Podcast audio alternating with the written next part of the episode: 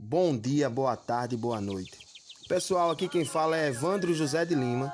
Sou indígena da etnia Vassucocal, professor de Geografia das escolas indígenas, que se situa no município de Joaquim Gomes, Alagoas. Sou também discente no curso de Ciências Biológicas, licenciatura, no ICBS pela Universidade Federal de Alagoas. Esse podcast foi solicitado pela professora Maria Daniele Araújo Mota para obtenção de nota na disciplina de Fundamentos do Ensino de Ciências e Biologia.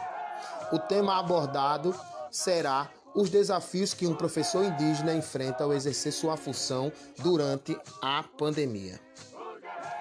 O primeiro desafio é a falta de tecnologia e acessibilidade a aparelhos tecnológicos, como celulares, tablets, notebooks e acesso à internet.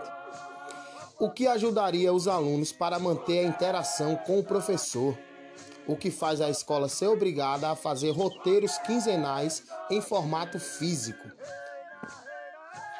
O segundo desafio é a falta de interesse por parte dos alunos.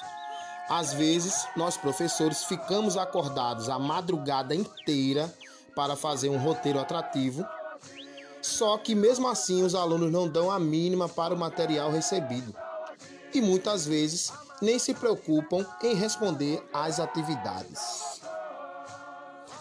O terceiro desafio é a falta de conhecimento por parte dos pais. A maioria dos pais são analfabetos ou semi-analfabetos, o que dificulta ainda mais o nosso trabalho. Não estimulam os filhos a manterem os estudos Muitos se preocupam apenas com o Bolsa Família e não dão a mínima para o aprendizado. O quarto desafio é a não adequação dos profissionais da educação às novas tecnologias, como o uso de aparelhos eletrônicos.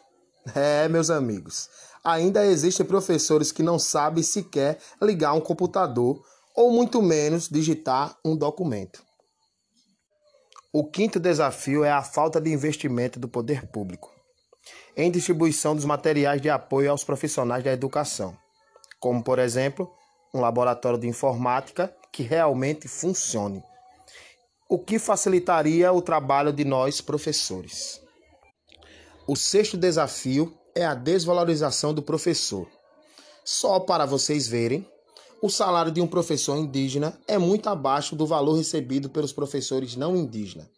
Enquanto nós indígenas recebemos abaixo de 15 reais, o professor não indígena recebe acima dos 18.